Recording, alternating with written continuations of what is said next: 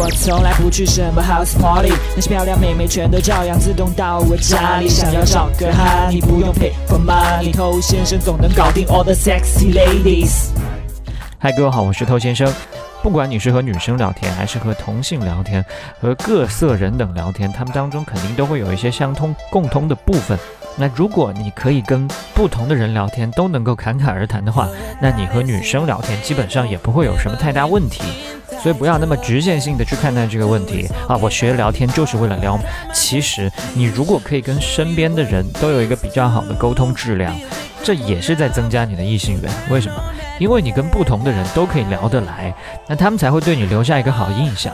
那他们在恰当的时机呢，才会想到把身边的优质女孩介绍给你。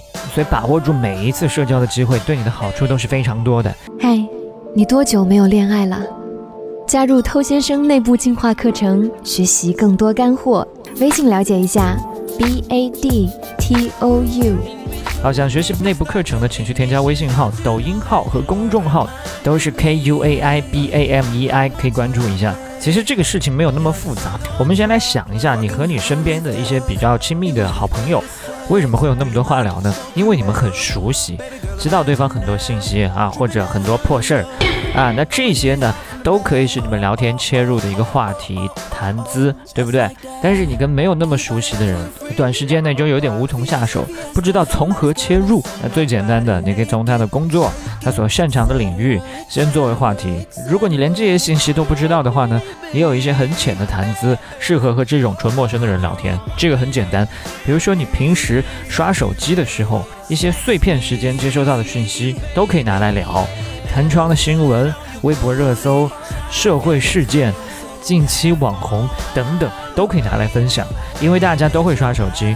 你知道这件事情，对方基本上也知道，所以在这些话题上，你们才有可能接着往下聊。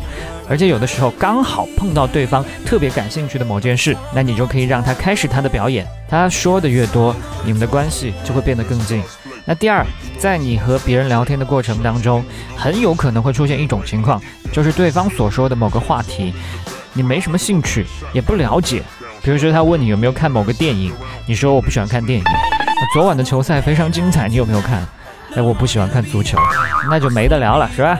其实当对方来问你类似的问题，你有没有看某个电影？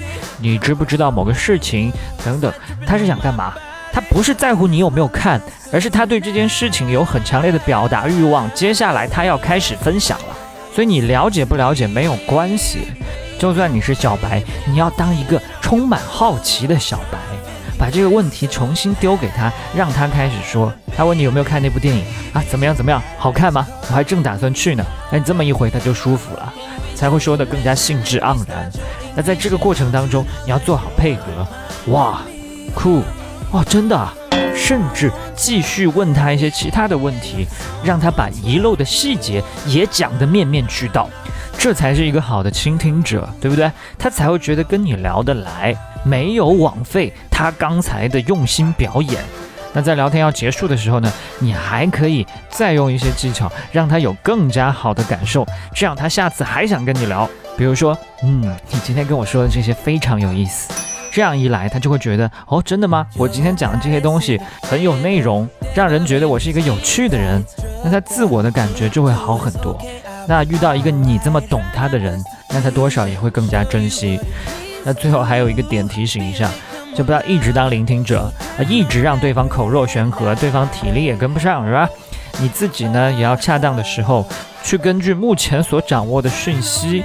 来分享一些可能对方会感兴趣的话题，那这个过程呢，也可以根据对方的反应来及时的调整方向。好了，那今天就跟你分享这么多了，把节目分享给你身边的单身狗，就是对他最大的温柔。我是偷先生，我们下回见。